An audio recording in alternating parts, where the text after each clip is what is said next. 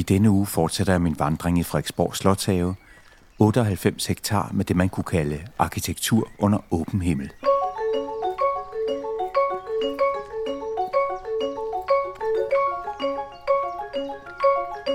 Symmetrisk foran Frederiksborg ligger Frederik 4. store barokhave. Og udenom ligger løgplæner, frugthave med æbletræer, søer og damme, slyngede kanaler og skyggefulde stier og romantisk landskabshave. Selve barokhaven er om sommeren åben fra 9 til 21, resten af året fra 9 til solnedgang, og hele resten af haven kan man gå tur i på alle tider af døgnet. I sol og regn, morgen og aften, ved højlys dag og midt om natten, hvis man har lyst til det. I denne uges portræt går jeg endnu en gang rundt i Slotshaven med landskabsarkitekt Christine Våge fra Slots- og Kulturstyrelsen. Her er portræt fra Frederiksborg med Thor Leifer.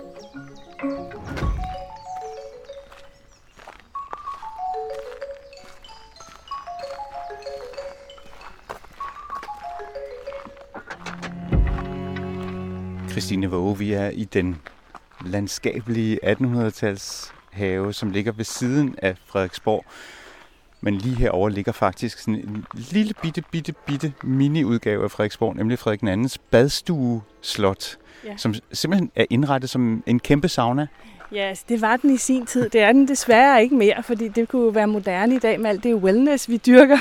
Men uh, det var jo faktisk det, man uh, havde det til dengang. Uh, det, så tog man her op i sit lille slot, og uh, så kunne man efter en jagtmiddag, eller hvad det nu var, så kunne man få sig et dejligt varmt bad her. Og det er meget smart, det ligger væk fra hovedslottet, fordi alt, der skal fyres rigtig, rigtig meget.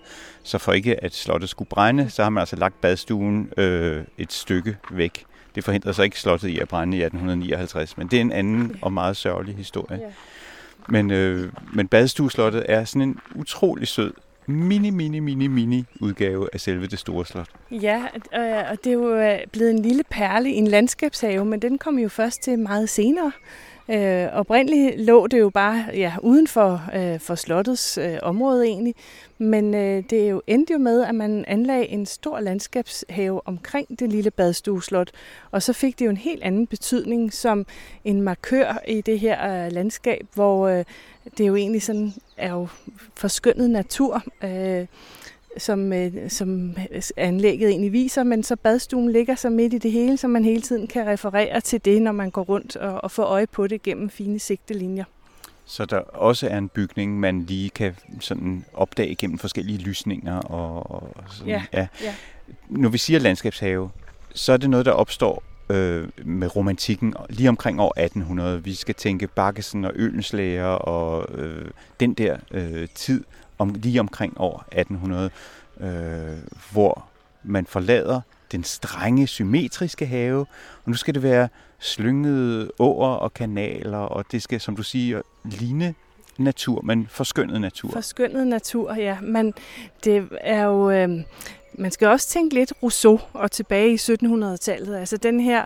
Øh, den her øh, strømning, der kom øh, filosofisk og politisk med øh, altså det, det oplyste menneske, og øh, at man skulle sætte mennesket mere fri, øh, og tanken skulle være fri. Og sådan skulle haverne også. De skulle også være frie.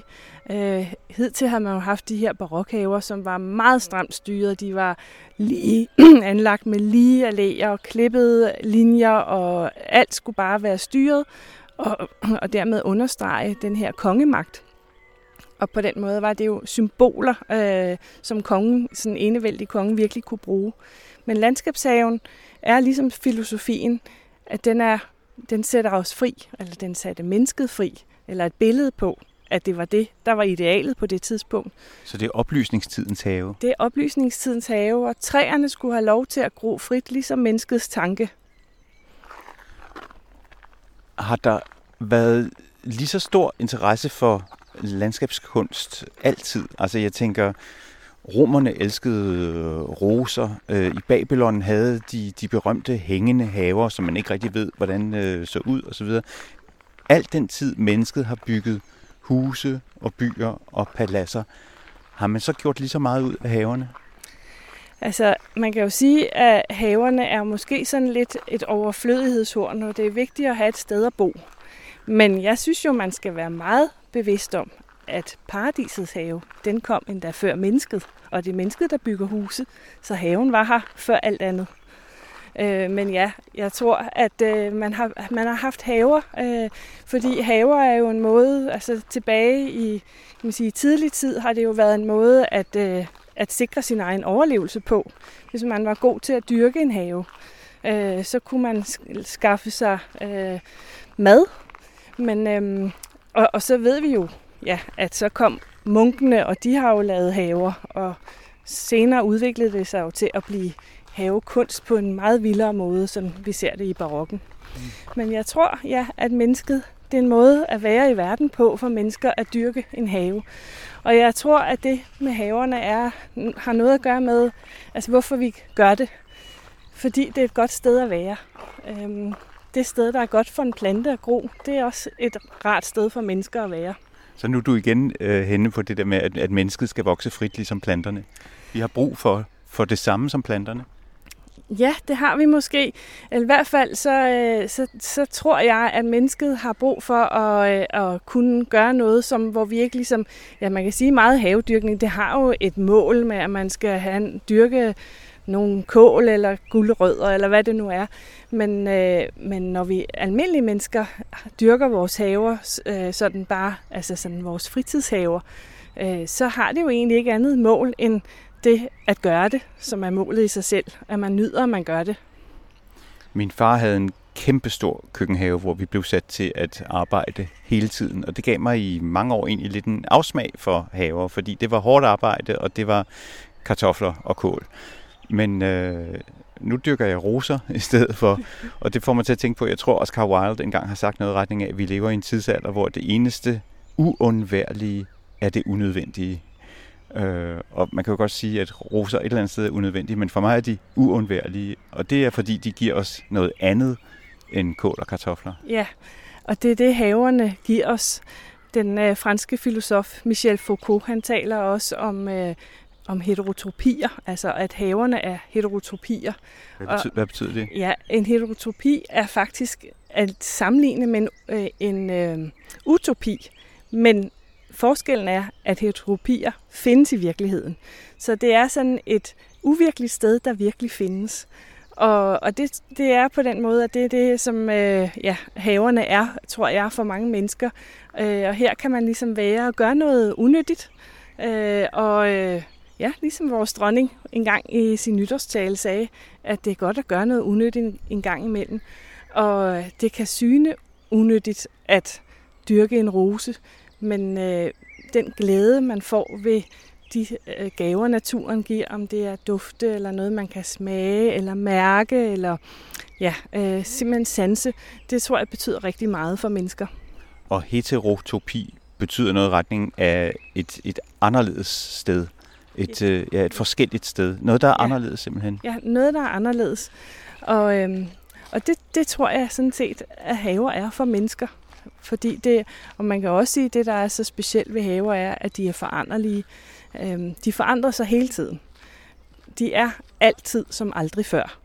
Øh, det kan være, altså de forandrer sig over dagen og over døgnet og over månederne og over årtier og århundreder. Øhm, vi mærker årstiderne i haverne, og vi mærker simpelthen tiden, der går, øh, og det gør dem til sådan nogle lidt anderledes steder end vores bebyggede natur er. Da mennesket slog sig ned og byggede de første huse og dyrkede de første marker, var vi jo også nødt til at tænke fremad på en anden måde, fordi nu var det ikke bare noget med at gå ud på jagt i morgen, nu var det noget med at gemme noget korn, vi kunne så året efter, og altså hele tiden tænke øh, fremad. Og i virkeligheden, når man anlægger en have, skal man også tænke fremad, fordi det handler ikke om, hvordan den ser ud i morgen, men om, hvordan den kommer til at se ud om fem år eller om ti år. Ja, altså, øh, og, og det er jo det der med, at man arbejder med, det er sådan en, en form for en dialog med naturen, at man arbejder med den, og nogle gange gør den noget, man ikke lige havde regnet med, og man prøver at styre det. Men det der, du siger med, at mennesket øh, slår sig ned og bygger, faktisk så kommer jeg til at tænke på Heidegger, som taler om, at mennesket... Den tyske filosof. Den tyske filosof Heidegger, han taler om det her med at være i verden, at, øh, at faktisk så øh, refererer han til det her med, at bygge, og han, øh, han taler om kornet byg, som har, altså det er noget med, at vi også bygger, altså vi dyrker, og vi er, og vi er i vores verden ved at bygge. Og det at dyrke en have er også at bygge og at være. Og når konger byggede et slot som Frederiksborg, eller deres efterfølgere øh, omlagde haven, først til barokhave, og så ved siden af den her romantiske og naturfilosofiske øh, landskabshave, så byggede de ligesom videre på slottet udenfor. Ja, her lagde man en have uden på, øh, på den eksisterende barokhave. Øh, og øh, det er jo, kan man sige, vores held i dag, at vi her i Frederiksborg Slotshave har både en barokhave, som viser, hvordan kongerne kunne lide haverne i 1700-tallet, og en landskabelig have, som viser havemoden i 1800-tallet. Så man kan her vandre i flere hundrede års havehistorie og, øh, og hoppe fra det er jo en lille tidsmaskine, kan man sige. Man kan gå fra tid til øh, tilbage i tiden her.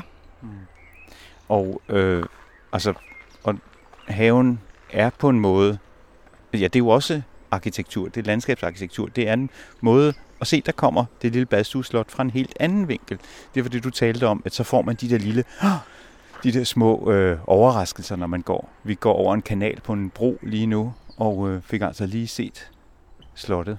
Og til den anden side, det store slot, selve Frederiksborg. Så, men ikke i sådan en lige akse som barokken, men en slynget kanal. Men altså, det jeg vil sige var, tror jeg, at, øh, at man bygger videre udenfor. Altså, at, at haven er også et stykke arkitektur. Ja, det, det er det helt klart. Øh, og øh, altså, barokkens havekunst er jo sådan virkelig, synes jeg, meget tydelig. Det var jo faktisk også sådan, at man i barokken brugte øh, de samme begreber om øh, havearkitekturen som indendørs. Altså man talte om, om grønne kabinetter for eksempel, øh, og øh, øh, salte et eller andet. Altså der findes sådan en, en barok øh, kan man sige, vejledning i at bygge haver fra 1709. Og der, der er alle de her ting øh, beskrevet så fint. Og, øh, og man kan jo virkelig fornemme, når man går i en barokhave, at man træder ud på sådan i, i rum. Og det kan være store rum, sådan at sammenligne med en riddersal for eksempel, eller det kan være fine kabinetter, som er mindre rum. Øh, parterret her i Frederiksborg, det synes jeg jo er virkelig en kæmpe havesal med fire store ægte tæpper, som stråler af farve med blomster. Øh, og så har vi jo alléerne, som er sådan lange gallerier, kan man nærmest sige. Så det er arkitektur under åben himmel. Mm. Men... vi taler jo også i dag om haverum. Hvis man er heldig at have en have, der er stor nok, det har jeg ikke. Den har ikke så mange forskellige rum, men hvis man har en have, der er stor nok, så har man også der forskellige rum, forskellige kroge, og, der, det er der, man sidder, og det er der, hvor der er stauder, og det er der, hvor der er plæner, og det er der, hvor der er så videre, så videre. Ja, og, og det er det, øh, haven kan, og det er det, der er så spændende, at man kan gå fra rum til rum. Øh, så selvom man er i en have, så kan, så kan den opleves meget forskellig, alt efter, hvad det er for en rum, man er i. Der er også nogen, der, det tror jeg især var i Sverige, man begyndte på det, det her med at have terapeutiske haver, terapihaver, øh, og hvor man på psykiatriske behandlingssteder fandt ud af, at det gjorde patienterne godt. Men de forskellige patienter havde også forskellige behov. Der er sådan en græsgang ind her. Skal vi prøve? Eller en græsgang lyder som en eng, men altså en, en sti, hvor der ikke er grus, men, men slået græs her ind under. Nå, men de forskellige patienter havde forskellige behov. Det vil sige, at en gjorde det vældig godt, at det hele var snorlige og uden ukrudt, mens en anden blev rask af, eller raskere af, at det var øh, frodigt og vildt og, og fuldt af alle mulige brændenælder og sommerfugle og den slags. Så vi har jo også forskellige havebehov, kan man sige. Ja, vi har jo forskellige idealer for, øh, hvad, hvad vi kan lide. Og øh, jeg er helt sikker på, at der er nogle mennesker, som bliver stresset af ukrudt, øh, fordi at det, er, det er sådan noget, der ikke skal være der.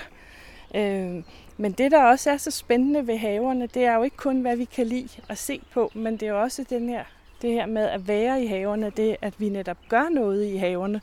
Øh, og det er også det, jeg tror er, er en af grundene til, at mennesker bliver ved med at holde så meget af haver, det er, at man bringer sig i sådan et, et forhold til naturen i haven. Og i sådan et forhold, så er der nogle mennesker, der kan lide at have rigtig meget styr på alting. Og der er nogle mennesker, som synes, det er rigtig dejligt at mærke, at naturen styrer lidt, men man bare er der og hjælper den lidt på vej. Mm. Og her er der, der er nogle græsser, som er højere end os i hvert fald. Og så er der, jeg ved faktisk ikke helt, hvad det her en eller anden skærmplante, sådan ala, ala altså den der, ligesom vild gulerod og vild kørvel og, og de der forskellige vilde ja. ting og sager. Man har meget dejligt. Men det er også rart, der har han slået græssti, for ellers ville man aldrig komme herind og forvilde sig herind. Og der er piletræer, der er elletræer. Ja, der er det, man kan se lige her, det er jo faktisk øh, reminiscenser af, at der har været nogle mennesker og dyrket det her område for mange hundrede år siden. Vi står her foran en, øh, et meget stort elletræ, som er det, øh, man i gamle dage ville kalde øh, rest, eller det er en stynet el. Øh, det man gjorde øh, i det her areal førhen, det var, at man skar elletræerne ned, inden de blev så store, som de er nu. Fordi så kunne man bruge øh, bladene og de øh, øh, fine grene til øh, dyrefoder. Og man brugte også elletræ til at, at lave træskår og så videre. Men man skar altså, når de sådan groede op, så skar man dem ned, og så på den måde kunne man blive ved med at have unge øh, blade. Og på et tidspunkt, så holdt man op med det, og så øh, gror det her øh, elletræ op og får en masse kroner eller stammer i stedet for bare en. Så det her er et kulturspor, vi kigger på. Og et elletræ, der har skiftet funktion. Det er et elletræ, og som rummer der... mange hundrede år i ja, sig. Det er gået fra kulturdyrkning over og blevet natur. Og man kan se, der ligger også en stamme om bagved, der er knækket af. Så her er der også øh, her er biodiversiteten godt på vej ind. Og netop øh, det der med dyr, sådan et slot her, har jo også krævet et stort dyrehold, fordi der skulle være okser og får og ting, man kunne spise. Og der, alle de her heste, man skulle transportere sig med, som skulle arbejde i markerne, og som skulle køre karreter og vogne og, og så videre. Der er jo simpelthen noget, der hedder Frederiksborg Hesten, og de har jo også skulle have foder. Ja, altså det, det må have været fantastisk at være her uh, tilbage i Frederik den 4. tid, der i, i omkring midten af, af 1700-tallet, hvor, hvor hesteholdet var på sit højeste her.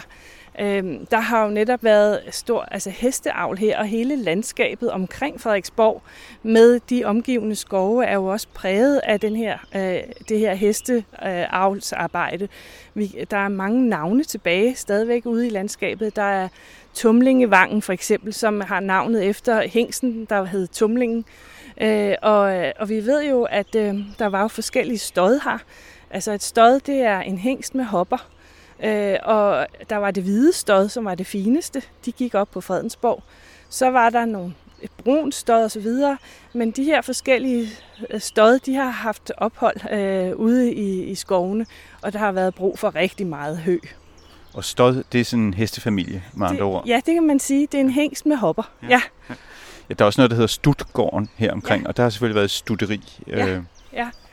Og så har der jo også været alle mulige andre dyr her. Det, altså, den del af haven, øh, hvor landskabshaven er blevet anlagt i senere, var faktisk også, det hed til at starte med under Frederik den anden og Christian 4. tid, for lille dyrehave. Og her havde de sådan et, en dyrehave for eksotiske dyr. Der var nogle tyrkiske får, og man havde faktisk også en elgående. Øh, den levede ikke så længe her, for de, de gjorde ellers alt, hvad de kunne. De fodrede den med blødt brød og mælk, og øh, det har jo været det bedste, man kunne give en el, troede man, men det var jo ikke lige sund kost. Men øh, urokser og andet har man sådan kunne se på her. Og øh, vi ved, at Christian 4. han hentede svaner til Frederiksborg. Øh, han var meget optaget af svaner. Han havde også svaner i, i øh, Kongens Have, og de blev hentet fra Vordingborg. Og han gik meget op i, at de ikke måtte komme til skade under transporten. Så det er jo sådan et dyr, som har været smukt at kigge på. Og så har øh, der jo været masser af fiskedamme her, øh, karpedamme og smærlingedamme.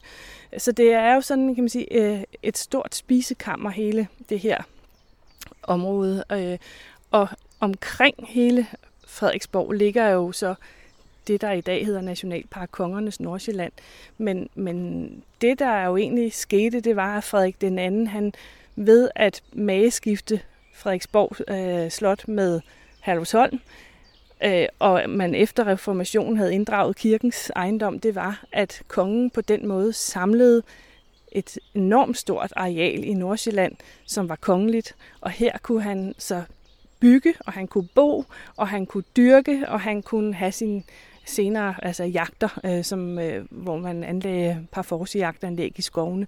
Så, Ja, og mageskift er jo ikke et ord, vi bruger sådan hver eneste dag, men, men det var sådan, at Birgitte Gøje og Herluf Trolle havde et, øh, en herregård her, som kongen ville gerne ville have fingre i, og så, så byttede han med dem. Ja. Han gav dem vel en offer they couldn't refuse på en eller anden måde, ja, og sagde, nu, får, ja. nu får I det dernede ved Næstved, ja. så tager jeg lige det her. Præcis, og det havde ikke noget med at bytte mager, altså som man kunne forestille sig med at bytte koner.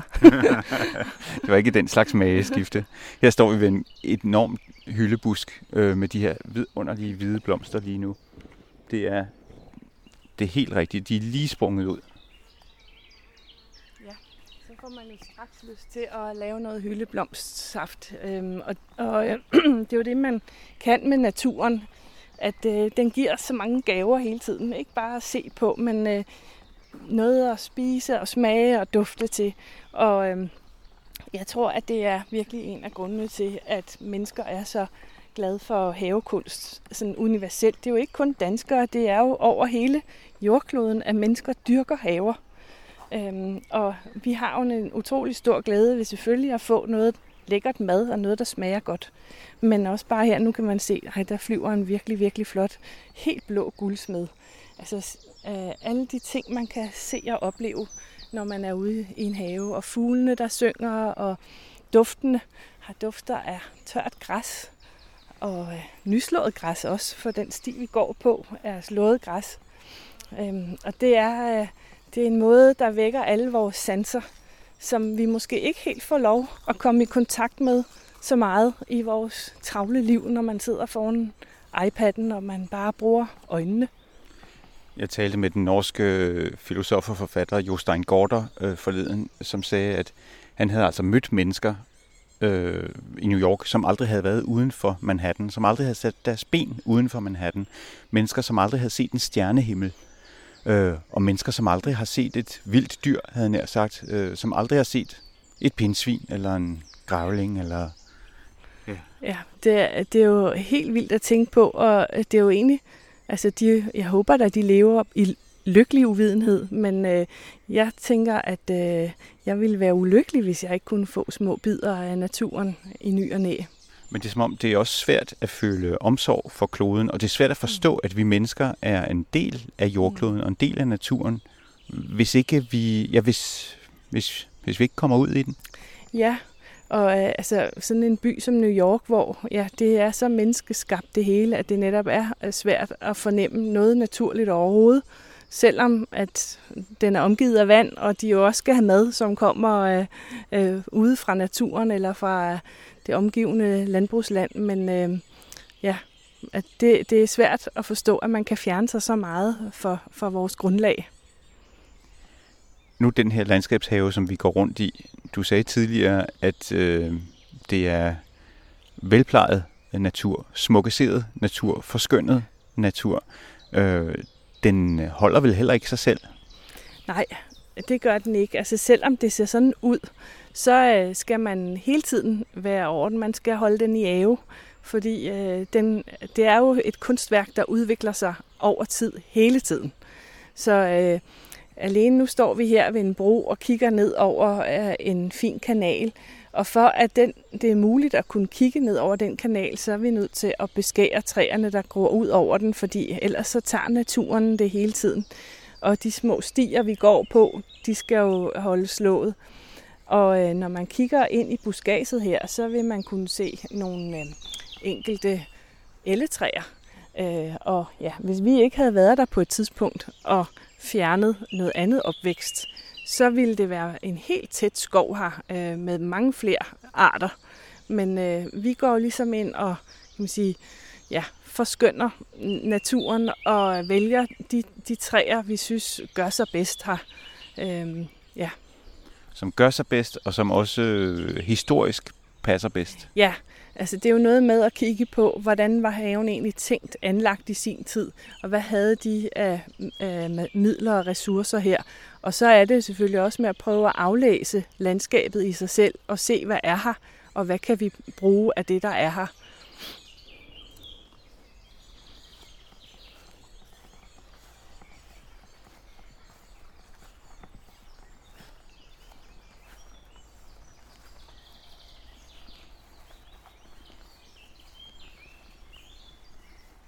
Der er sådan en elle trunte igen der, ikke? Med, jeg ved ikke, den har jo nærmest 10 6 eller 7 stammer 1, i hvert 2, fald. 3, 4, 5, 6, 7, 8, 9 stammer er der. Og ja, det er jo, der er jo mange, der vil gå forbi her og tænke, Nå, det er da et, et flot træ, uden at vide, at det er sådan nogle forfædre, der har været her, og simpelthen har haft en dyrkningsform, som har gjort, at det er, at træet er kommet til at se sådan ud. For i, uh, tilbage i, i øh, midten af 1800-tallet skal man forestille sig, at der var meget mere åbent her. Øh, der var meget vådt her, øh, men øh, man havde også sådan øh, et, øh, et areal, hvor man lavede meget høslet her til alle de dyr, man havde gående.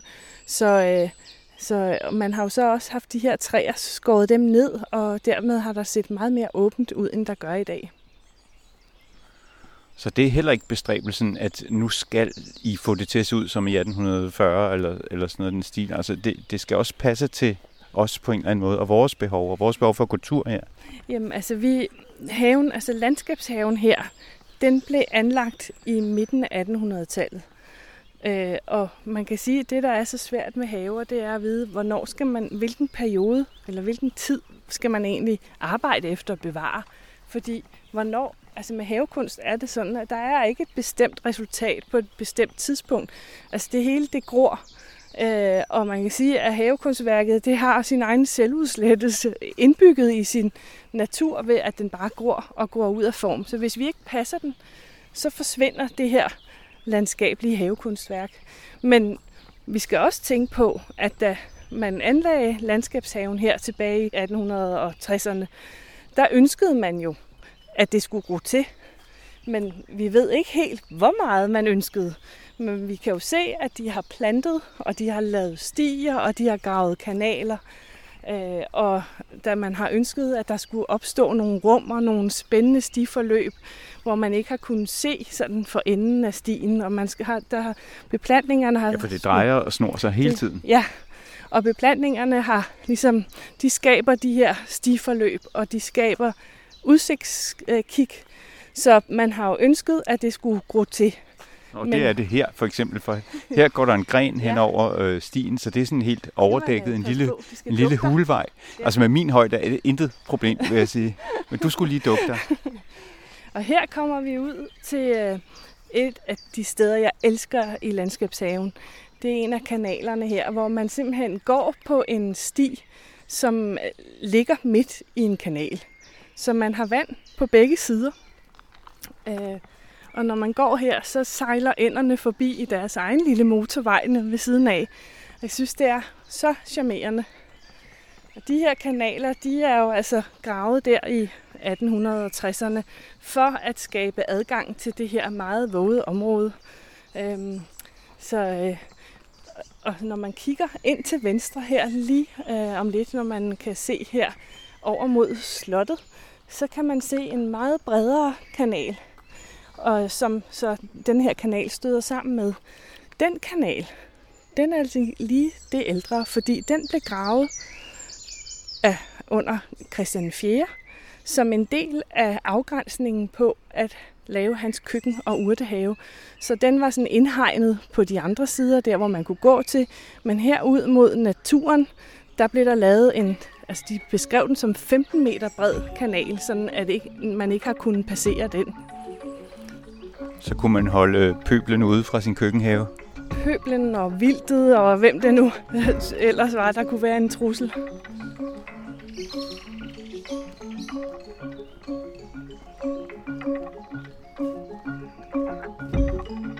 Det var landskabsarkitekt Christine Våge fra Slots- og Kulturstyrelsen, som kender Slotshaven på Frederiksborg som sin egen bukselomme. Selve barokhaven er her om sommeren åben fra 9 til 21, resten af året fra 9 til solnedgang, men hele resten af haven er altid åben, døgnet rundt. Det var ugens portræt fra Frederiksborg med Thor Leifer.